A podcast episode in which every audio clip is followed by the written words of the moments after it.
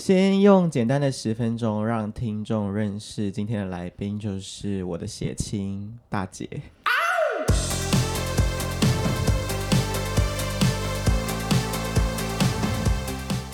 而且如果有听第一集的话，没有那一集其实根本没有上，就是、哦、哇雷，你是练习用的。对，它是消失的第一集。就是各位听众，我这个频道也是一年多了，从去年八月到现在。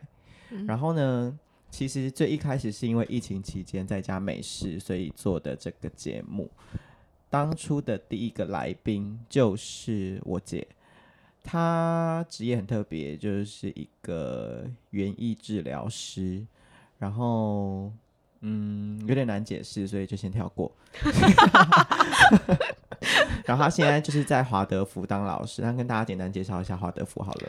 简单来说，就是一个德国那边的教育的思想，然后就到台湾当做一个实验教育的机构。当然有很多非常有趣的部分，但是要介绍介绍起来有点太困难。他就是最重要的地方，就是他认为所有的教学方式都要充满艺术性。所以你要用艺术性的方式告诉孩子，他们我们可能小时候怎么学一二三四五六啊，怎么学文字，怎么怎么去认识注音，你都要充满艺术的方式，让他们很自然而然去知道这些事情。要怎么用艺术性的方式介绍 BPM 呢？嗯，一开始会先从唱歌。唱歌开始，不是不是不是不是，就是 A B C D，就是很单纯，就会是有点像是诗歌或者韵文，就是全部都是由 b 组成的词，哦，然后他们会拿来唱歌或者玩游戏。所以言下之意就是翰林出版社跟南一出版社的书不够艺术喽。你要这样讲也可以，因为我们的课本都要自己画，都是孩子们自己画的，哦，就是他最后得到的东西，其实就会是他自己画出来的那一本课本。所以你们就是无课本学校的意思吗？对，对啊，挂号有钱人读的学校可以啦。但是我们的价格应该是比人家私立学校要便宜很多，我觉得。嗯，你可以透露你们的那个、啊、学费给他们知道啊。如果是小学的话，半年是七万五，我觉得真的是私立。半年是你就是就是上学期就七万五、哦。对，嗯，拜托，真的认真比的话，这个便宜很多，好不好？可是你们没有课本，不用买教材。但是我们老师。很昂贵啊！哦，好吧。我们老师超昂贵。欸、老师是哪里来的啊？介绍一下你的学历好了。我的学历哦，就是台湾大学的生命科学系，然后再去生长庚大学念天然药物的硕士，然后呢再去进修园艺治疗，然后呢再去进修华德福教育。然后现在呢，继续 进修艺术治疗。OK，就是很爱读书的一个个性啦。是每一个老师都这样，都是这样哎、欸。我这样不是很特别那个、哦。你说他们其实都是有一份不错的学历，嗯、然后然后还要持一直都是会持续进修的老师们。对于知识就是求知若渴。嗯对，所以我不是那个特别那个，是我们整个学校的老师全部都这样。呃、OK，好，那真是物以类聚的一个学校。嗯，还有什么要跟观众朋友介绍的吗？我觉得没有，我以为这一集就是陪你回顾一下去年二零二二年这整年发生的事情而已。没错，这是我们这一集的主题。但是因为我怕大家听你的故事会听到无感，就是先让大家认识你一下，就是一些人生背景啊什么的。但是认真介绍起来才是太漫长了，很奇葩哎！认真讲，先问一个问题，就是你从小到大被别人说你真是一个奇怪的人的次数，应该不亚于一千次吧？一千次会不会太少？太少是吧？每天都可以，每天或是一天不止一次这样。那你觉得你通常在什么情境下很容易被别人称赞这一句话？就是有一些很莫名其妙的突发奇想。我我这一次跨这个年啊，我给我们学校的老师准备了一份礼物。嗯，就是我们，交换礼物吗？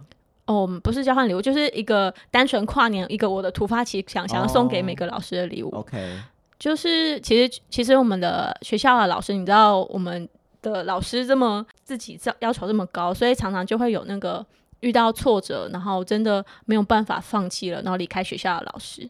然后我们通常都会为他办一个算是欢送会，然后在那个欢送会上，每一个学校的老师都会。说出他对这个老师的感觉，嗯，然后那个时候就有一个老师变成一个批斗大会吗？没有没有，就是一个很单纯的描述，大家看到他是一个怎么样的人。哦，OK。然后那个时候有一个老师在说，在描述的过程突然冒出来一句：“我该不会我要听到这些话，都要等到我离职的时候我才会听到吧。哦 嗯、然后我就这一次跨年就突然想起来这件事情，然后我今年决定要给他们的新年礼物就是写下我看到他们，我觉得他们最厉害的地方。哦，OK。今年的第一天上班，那你有那种真的想不出来他有什么厉害的人吗？嗯，我觉得不会诶、欸，就是以学校的老师来说，都会有一些我觉得。这件事情我一定做不到，对我来说这件事情超级厉害的那个点，虽然就是他可能自己本身不觉得这件事情对他来说是一件很厉害，嗯、但是以我眼光来说，我就觉得这件事情超级厉害的，因为我做不到。那你觉得如果别人要称赞你什么事情很厉害，你大概是什么会被称赞？但是我最莫名其妙的这些地方啊，就是啊，就是这种，就是这种，其实这件就是跨年这种给给称赞这件事情是一件很可有可无的事情，但是我就会。很想去做，然后我还会给他把它彻底的实施。顺带一提，我姐她是水瓶座，然后对不起，对不起，然后听到这边突然懂了。好，那其实我觉得我家我们家的小孩就是我，这是我大姐，然后我二姐现在在美国，然后我大概在早年可能国高中的时候就有一个深深的体悟，就是要不是我们是血亲的话，我们绝对不可能走在一起。对，我也觉得，因为我们的个性实在是相差太多，所以。我们家就是处在一个呃既亲又有一点距离感的一个状态。就是如果不是血亲的话，我们的生活圈不会有任何交叠的地方。完全没有，因为你知道他就是爱读书，然后有点孤僻，然后又喜欢乡野。那我就是比较，哎、欸，我好像也有孤僻的成分，可是我我又可以走入人群，就是有点矛盾。而且我还是个日行性的动物。哦，对啊，晚上十点之后不要联络我。对，像我就是可能最近比较习惯拖到三点多四点才睡。好，但是我跟我姐还有一个非常恐怖的地方，就是我们两个长得太像了，很可怕。因为我曾经几度在我的现实动态上面发了我我们家的合照什么的，他们都以为是什么 AI 制造出来的那个，就是有一些可以男变女的那种。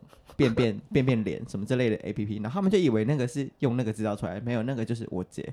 而且还而且我们还会走在路上被问说是双胞胎吗？很久以前之类的。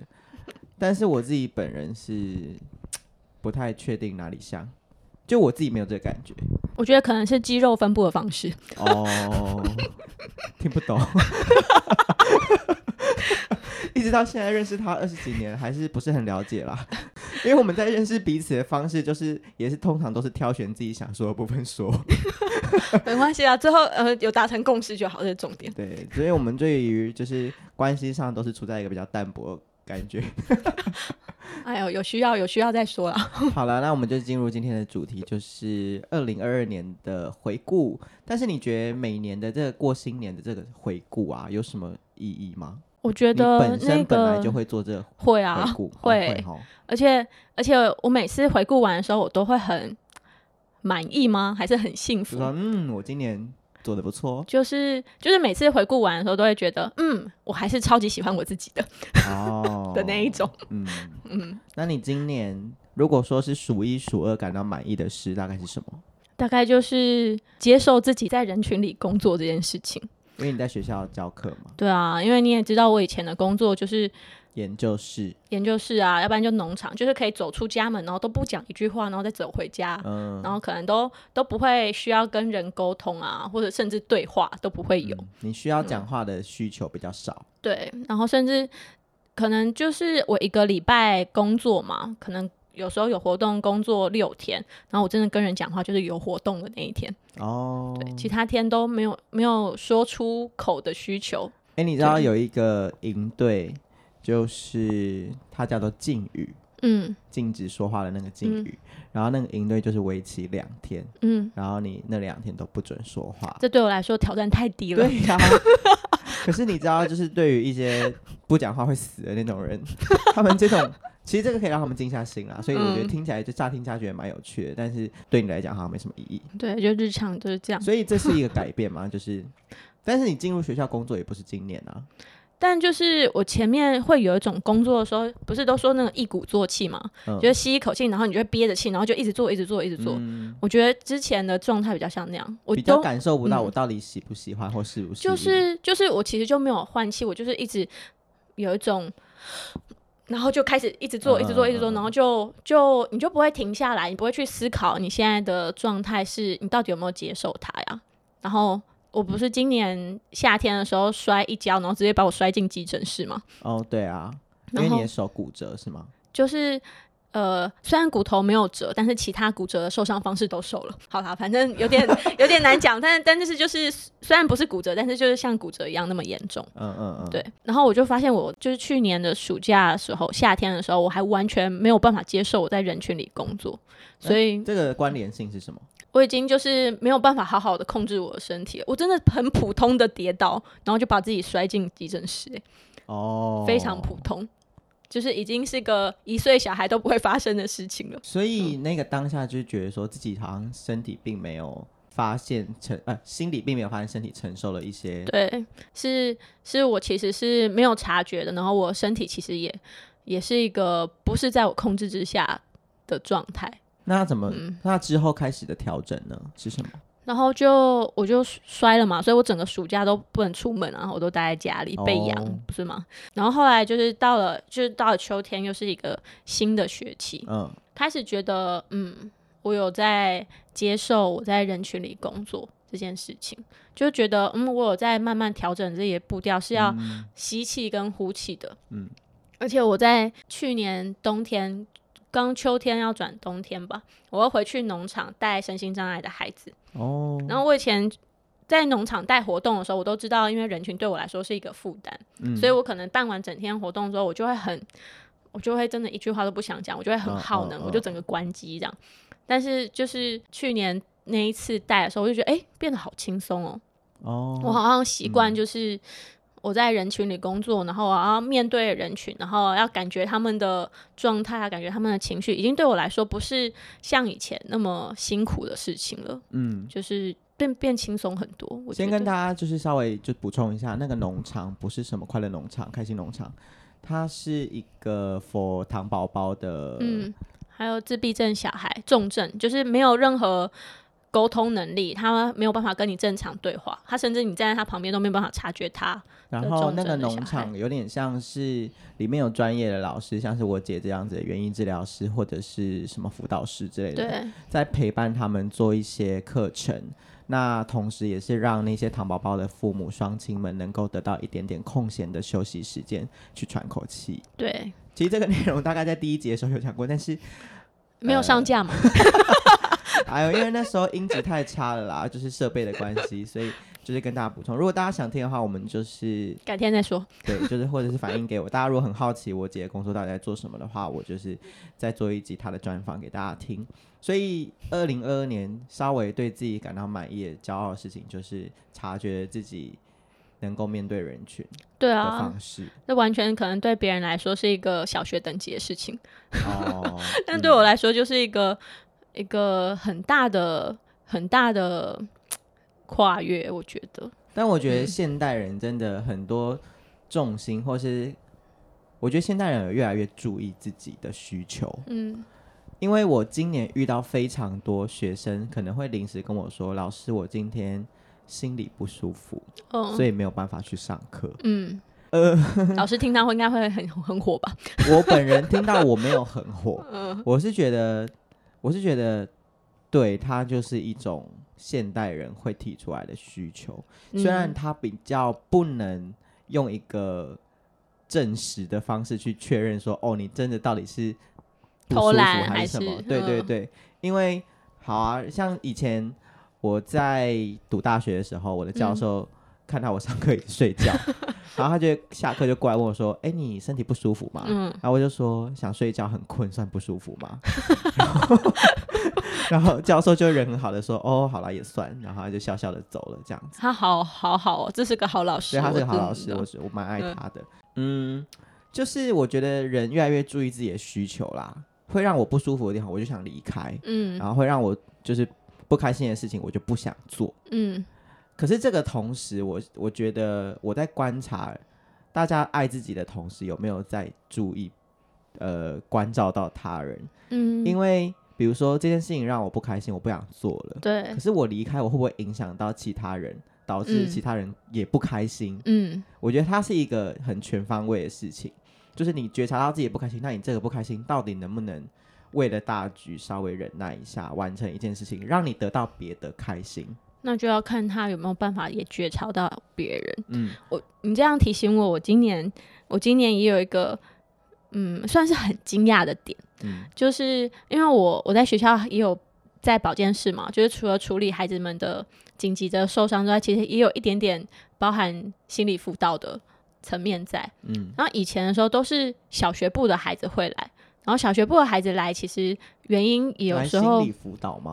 对，就是他们的，他们有时候来，他们会在班上大哭大闹，然后不想上课，嗯，然后他们就会到我这边来，然后就会等于是他们的班导就放在我这里来，然后我就陪他们聊天。然后他们的原因当然有时候就很小，可能是隔壁的男生说我很丑啊，然后小女生就会身心受创的哭着不想要去上课，或者是孩孩子觉得你现在课好难哦，我学不会，对，然后他就会说自己身体不舒服，然后就来保健室这样，嗯。然后小学部的孩子有时候，其实你就是很认真听他抱怨啊，或是陪他聊天，他觉得你有关心他，你有爱他，他就觉得嗯，我有我有被接住的感觉，然后他就会回去、嗯嗯嗯、回去自己的班上。但是我在其实从我接受我在人群里工作这件事情之后，来辅导的孩子的年龄层突然上升了，变成中学部的孩子，嗯，他们会出现的就是那个，我觉得我心里不舒服。然后我不想上课，嗯，的那个状态来，嗯，他们来的时候都会说啊，自己哪里不舒服啊，身体不舒服啊之类的，嗯嗯、很多他们的需求都会是，嗯，那种我想要被关注的感觉，对，嗯，但这个真的是、嗯、因为我不是专业或者是这个方面出身的人，所以有时候会有一个心理的疑问是说，这会不会变成一个无底洞？就是，嗯，他们一旦发现这个样子能够让自己逃过很多压力，或者是不想面对的情况的时候，会不会就变成一种逃避的方式？在我要在工作，其实就是我要给他们看见一个选择，嗯，就是你作为一个人类，你可以怎么选择，嗯，然后其实你也不是干涉他们说，哎，你要这样，或者你要怎么做才是正确的，不是这样，比较像是。我就是一个示范，嗯，我我可能他们来的时候，我就是正在工作，嗯，然后然后有时候我就会跟他们说，我在工作上面为什么我会这么做，嗯，我这么做的原因是什么，然后我也会给他们时间限制，例如他们来，我真的时间一到十分钟就赶他们走，嗯，就是会会会把不是那种就让你欲取予求的状态，嗯，我是一个示范，然后我也给他们一个界限。我就是我，我有看到你，嗯，但我可以给你的时间就这么多，嗯嗯，你必须还是要有一部分靠自己，对，嗯、好啦，就是话题有点扯远了，但是我觉得这个是现代人的课题，嗯、然后也算是今年我们都蛮有感的一个事情，对啊。那另外一件有感的事情，其实就是我其实前阵子有跟我姐在讨论，就是因为大家呃也知道我最近交男朋友嘛，就也不是最近啦，今年交了男朋友。去年，去年啊，不对，对对，去年交了男朋友，就是会真的发现说，哦，原来我对人的关怀那么少，嗯、就会一直被我男朋友抱怨，就是说，哦，你怎么反应很冷淡，或者是觉得，我觉得就是没有没有接好他丢出来的那些情绪，然后也会让我自己觉得也蛮挫折的。练习如何去爱人吧。嗯，我觉得我们可能练习的需要练习的是表达。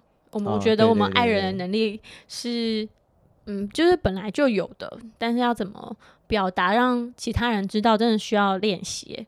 毕竟我们也就是同事那个表达有障碍的。对，因为从我们家我们家出品的人，就是话会说的比较少，做的比较多。对啦，我觉得我们都是比较行动来证明的那一种感觉。对，但现在就发现，好好的表达其实也是很重要的。那就是需要很有意识的练习。嗯，就是像像可能我就是需要对着我们家孩子练习，因为我知道我们家孩子会需要听到这些。嗯、我可能我做的事情他，他他还太小了，没有办法意识得到我做这些事情、哦、代表了什么意思。对，我需要向他说明。嗯，然后我觉得在说明这件事情是一个尊重。嗯，因为我不知道我做这件事情对他来说是不是真的是对他来说是爱的感觉啊，嗯嗯嗯，或者是对他是那种温暖或是好的感觉，然后他都要很有意识的练习，因为你不练习，你其实也就会怎么说呢？会会不知道或是忘记怎么去表达。但是你会对你女儿说“我爱你”这种话吗？会哦，是哦，但他不是一个日常场合会说的。他女儿也是水瓶座。嗯，我们家女儿是双鱼第一天。哦哦，是双鱼座吗？双鱼第一天呢，啊，那个时候压在那个水瓶跟双鱼的线上啊，那还啊，那很尴尬哎，就到底是什么？好尴尬，好难哦。就是他出生的那个 moment，到底，啊，到底星星是落到了水瓶座还是？对，就是在那个切线上。但我想应该是双鱼第一天吧，以他最近那个周期性的低落和状态来说。但我突然想到，你上次跟我讲那件事情，不知道可不可以分享？就是你跟他讲，就是你们现在的分居状况。我已经离婚很久了，好吗，少年？我知道啦，就是就是我姐在前阵子正式跟就读小四的女儿解释，为什么爸爸妈妈要离婚。对啊，就是。其实那个时候决定要分开的时候，他还才念幼稚园而已，嗯，他还没有念小学，所以那个时候是完全没有跟他解释这方面的事情了，嗯、然后只有跟他说我们会跟爸爸分开住，我们不会住在一起了，嗯嗯。然后他现在四年级，然后他也是一个聪明但我觉得很讨厌的 小孩，是因为太聪明了吗？对，是讨厌的聪明的那一种，嗯，很会耍小聪明，然后让你。然后他也会但，但还是会被大人发现。对，然后他就是会讲那种很戳人心的实大实话，那种 讨厌的小孩，讨厌的聪明的小孩。Okay. 嗯，对，所以他他就是最近，我觉得他大到已经可以可以跟他讨论为什么我选择要离婚，或者是选择不再、嗯、不再选择跟他爸爸一起走下去人生这条路这件事情。嗯。然后其实也是很简单，跟他举例啊，因为他们前阵子才跟那个同学去动物园冒险回来，嗯、就没有大人跟着，然后他们就自己看着地图，然后自己去看动物，然后自己去画动物这样。嗯，然后我就跟他说，现在如果你一个同学啊，你的一个组员，现在就是坐在地上哭着要你背着他，你他才肯跟你们就是去探险这个动物园。嗯，你你愿意背着他吗？嗯。然后我就跟他说，我不愿意背着他。你爸就是那个坐在地上哭的那个。嗯嗯，我不愿意背着他。那他的反应是什么？他很可以理解，就是当他的同学坐在地上哭，要他背这件事情，嗯，他多么的不能接受。哦，幸好他可以，幸好他不是什么大善人，说哈，怎么了吗？背着背他走怎么了吗？等这种个性。他就会出现那个什么，居然敢叫我背他的那个、嗯嗯嗯、那一种，嗯、我就跟他说我不愿意啊，我也不愿意我。我我之后我希望我的真的有那个人陪伴我走人生的那个人的话，嗯、我希望他是跟着我一起往前走，而不是哭着要我背他的那一个。嗯嗯。嗯，那除了这些，就是心灵上面成长，有没有什么物质上面的不同？回顾的话。物质上面有去年薪水变多啊什么的有吗？薪水哦，但是是有变多了，但是事情也变多，我不觉得这个是一个、哦、值得分享的部分。Okay. 还有搬家吧？对啊，去年去年我们家里养了两只猫，还是从去年开始养的哦。前年从前年养，但是因为养了它们之后，就真的需要一个比较大一点的空间，嗯，然后就搬到一个。我会煮饭嘛，所以我需要有厨房，又要养植物，我需要有阳台。哦，是哦，有阳台，有还蛮大的。嗯，对，所以就搬到一个有厨房、有阳台，然后还可以跟我们家女儿分开睡的一个地方。是两房吗？两房啊，哦，是，是哦，对，因为我从来没去过，嗯，在那个景美那边嘛。对，OK，那我今年的话，就是我人生就是第一次踏上欧洲的这块板块。对啊，回来分享很多美。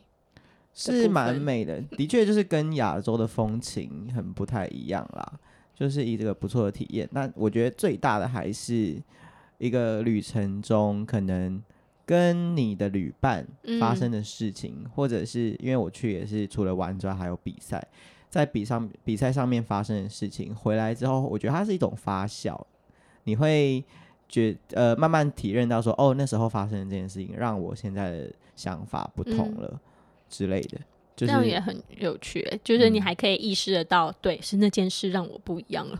应该说，应该说是整趟旅程，嗯、然后回来之后会觉得说，比如说我以前会觉得，嗯，我就是得把自己逼、嗯、逼得很紧，很累，哦、我才足够去拥有一些好的结果。嗯，但我现在就是觉得。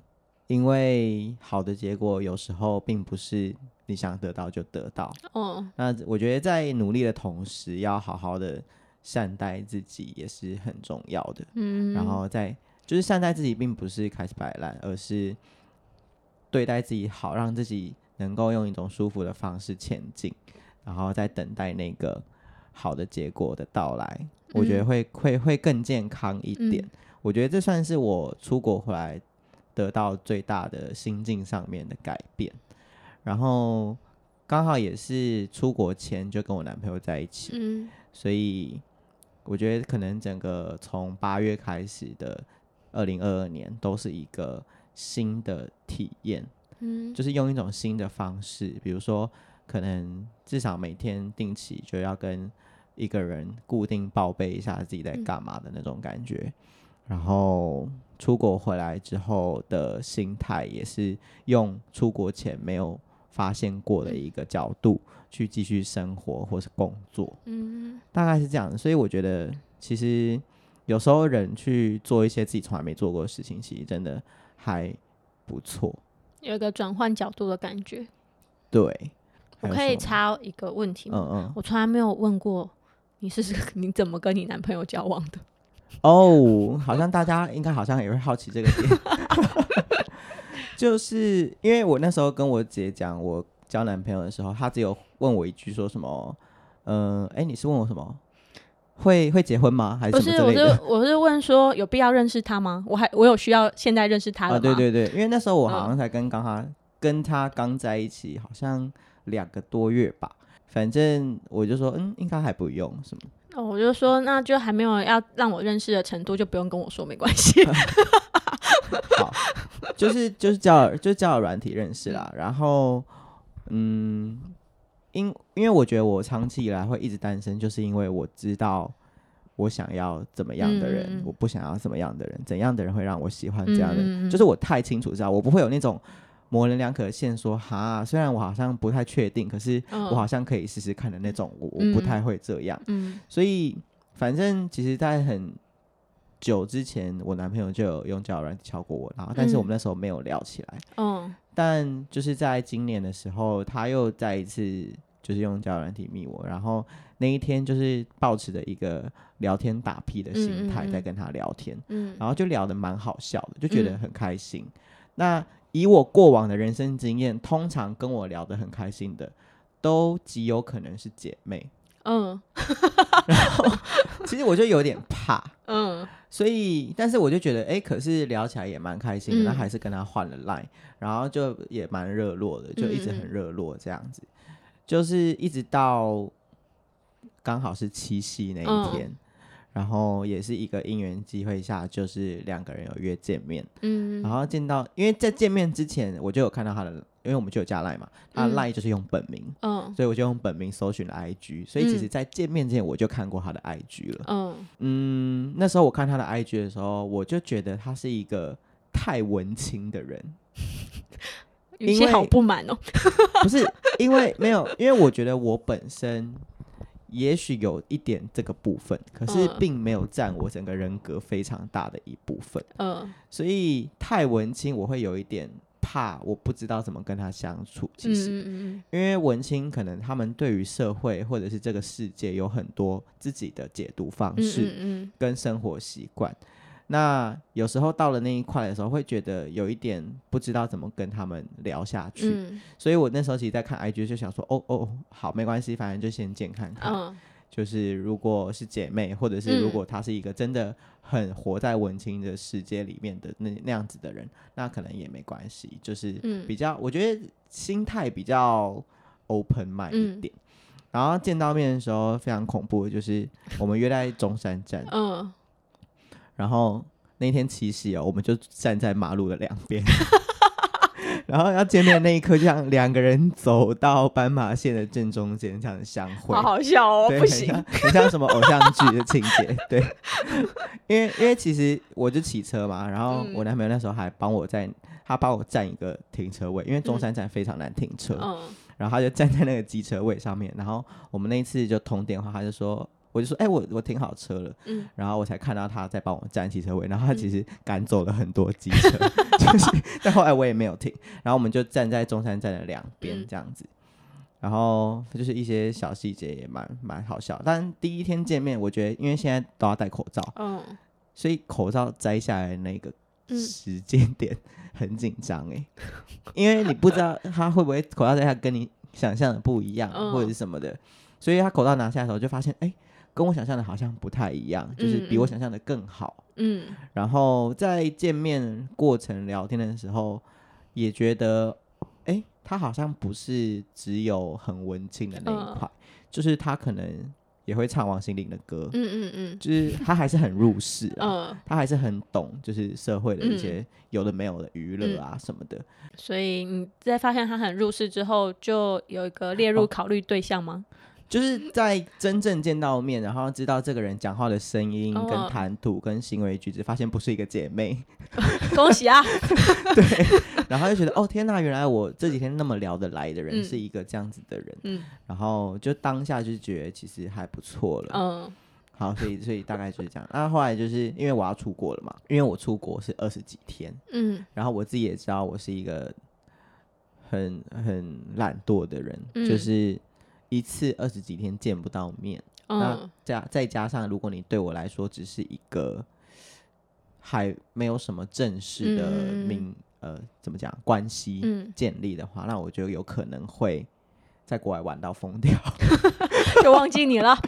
之类的。所以我那时候就其实也有跟他讲说，算是暗示性的说，哎，我就要出国，你都不会担心说我在国外什么乱玩什么之类的嗯，嗯，然后。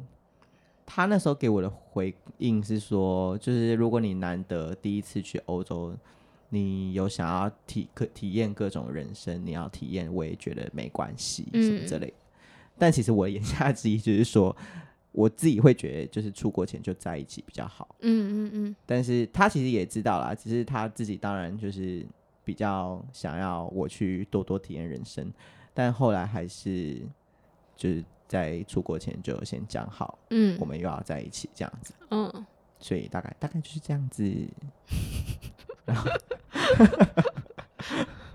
OK 吗？我觉得不 OK，但先讲吧。反正就是有一点戏剧性的相会这样子，所以这算是二零二二一件大事。我觉得第一，我觉得第一件大事就是出国，然后改变了一些心态，嗯、再就是在一起之后会开始去做一些可能之前真的是。没做过的事情，嗯，就是一个不能偷懒、不能逃避现实。对啊，然后要，要面对一些以前都懒惰不处理的功课。对，然后我觉得还是跟人也很关，有很大的 关系，就是都是人的议题，跟人相处的问题，一些成长之类的。我刚刚不是说那个现在中学生都会跑来讲一些。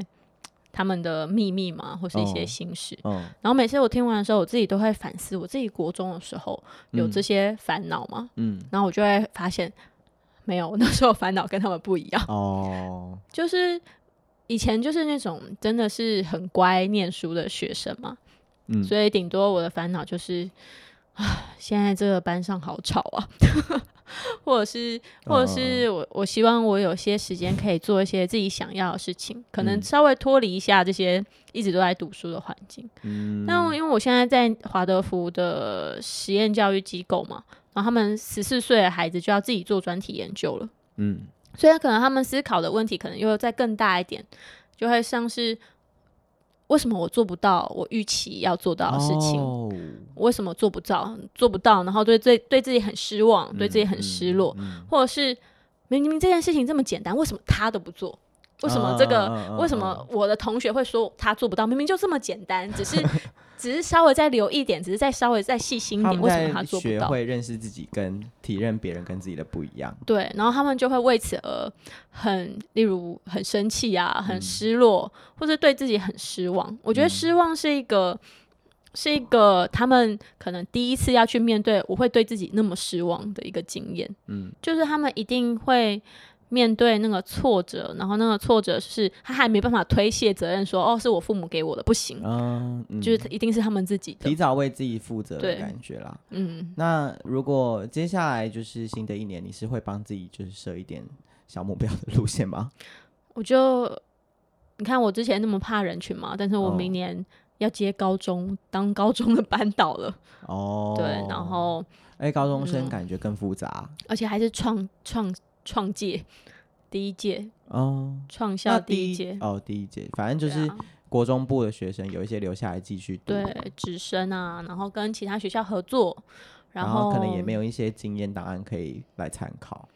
对，就是反正真的上课是最简单的部分，嗯，有点复杂，就是例如行政啊，你前面要怎么为学生安安排，然后我们的高中有一个很重要，就是你要跟社会接轨，还要安排他们去做工作实习啊，嗯、或者是社会福利的单位去当职工、嗯、这方面的。哎、欸，我觉得新年真的是一个很特别的时机点，嗯、就是你会对未来充满想象的一个时机点。